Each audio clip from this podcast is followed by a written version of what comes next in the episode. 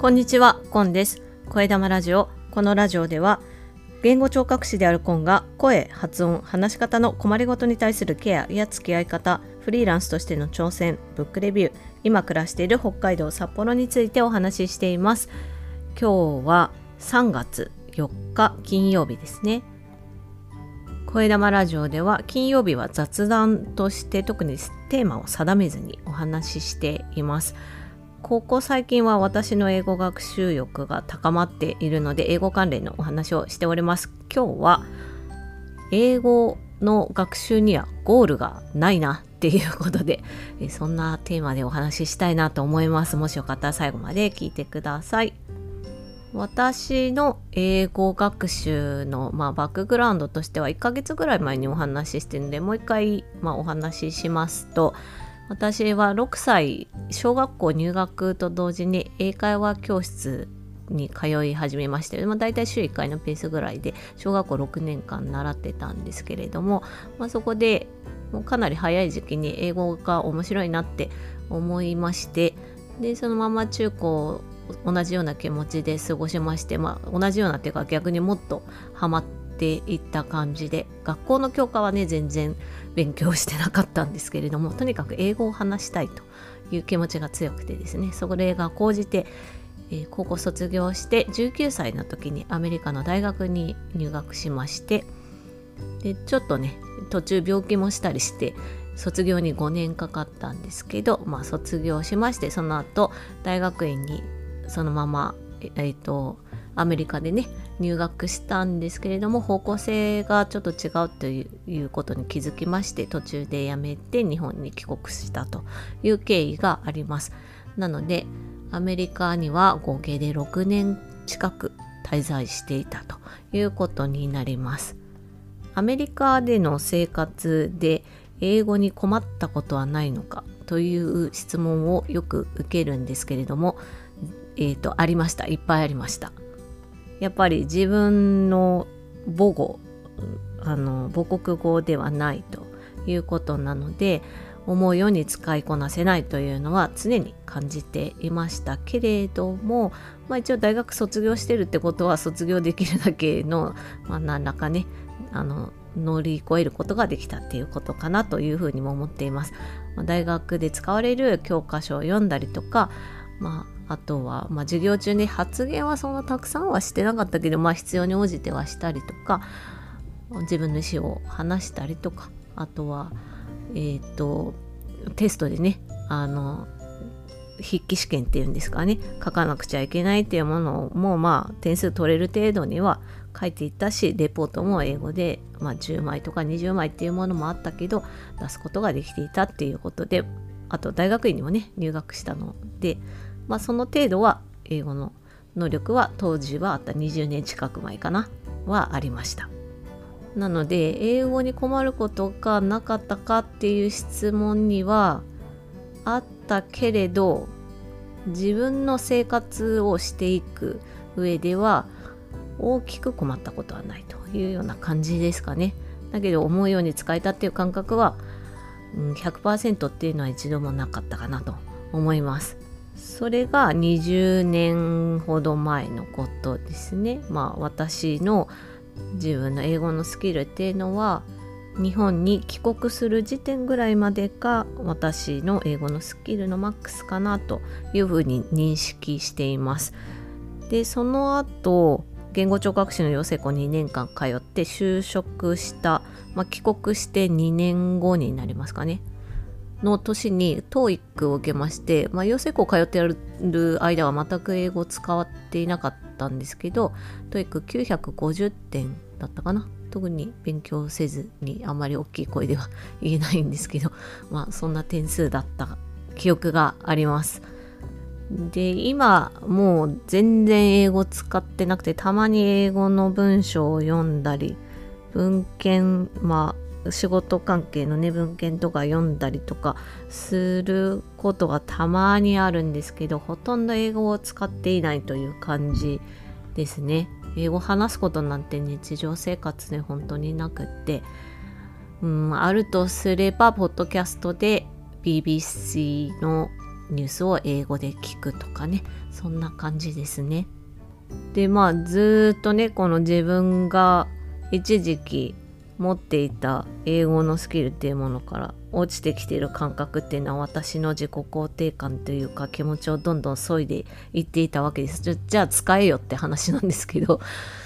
まあそれもまたなかなかね難しいものがあったり、うん、なかったりするのかな。自分の気の持ちようだとは思うんですけど。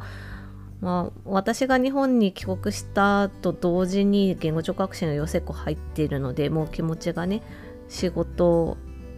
をするため仕事に就くために勉強していくっていうことになっていて仕事始めてからもう本当勉強がねまださらに続いていたのでなかなかその英語の方に自分のリソースを避けないっていうような感じでしたかね。でそんなこんなでまあ子供を産んだりしたらもっとそういう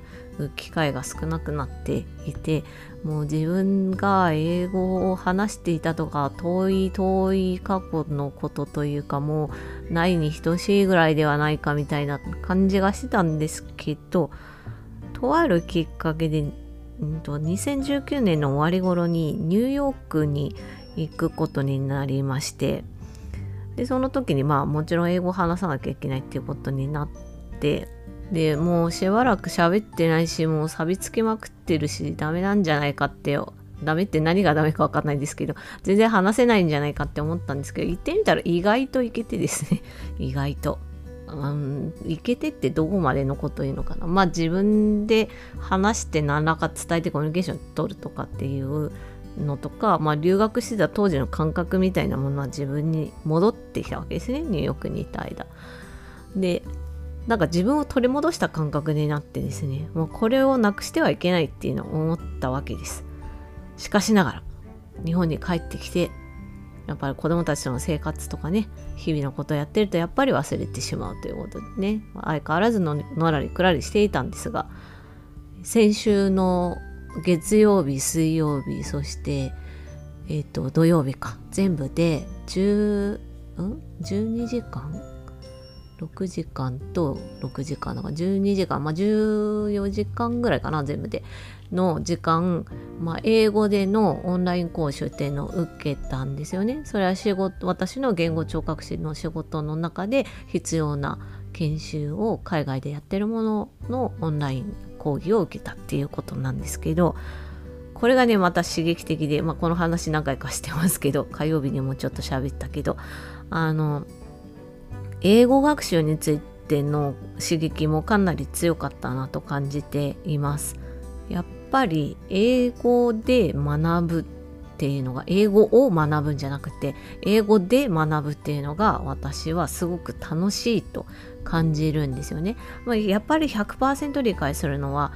難しいんですけど日本語と同じレベルでっていうのはやっぱり難しいとは思うんですけど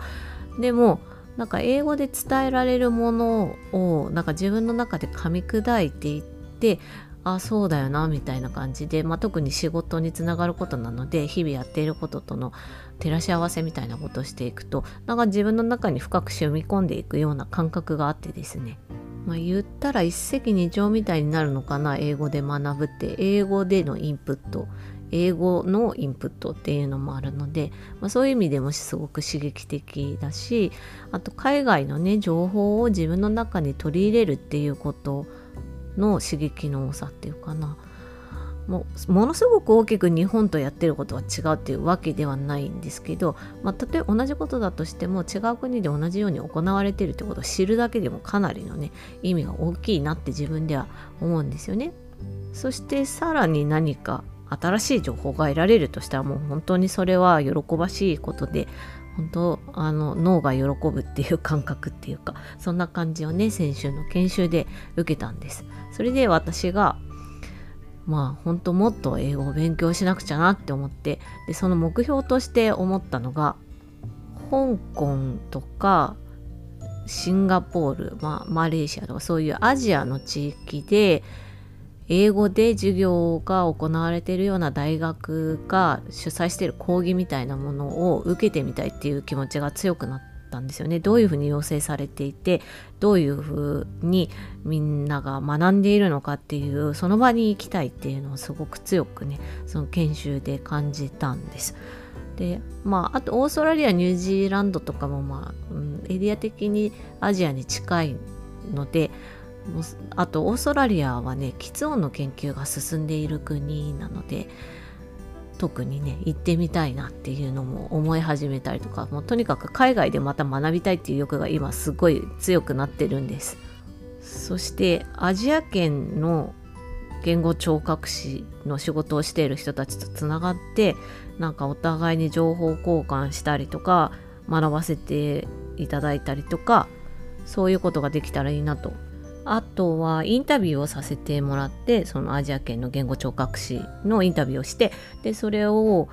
配信したいっていうかねあの日本の言語聴覚士の方に伝えたいなって思います。まあおこがましいですけど私が言うのは。でもそれがねできたらすごい楽しいだろうなって思ってワクワクしちゃうんですよね。いつか実現できたらいいなということでそこを目標にこれから英語学習を頑張っていきたいなと思ってですねもう本当死ぬまで終わんないな私の英語学習っていうのを感じたよっていうのをお話ししました。皆さんはご自身の英語学習、まあ、英語に限らずね何かあの学んでらっしゃることでどんなところに目標を置いていてどれぐらいの期間でみたいなことって考えていらっしゃいますかね？どんな目標があるかもしよかったら聞かせていただければと思いますというわけで最後までお聴きいただきましてありがとうございました。Carpe Diem チャオ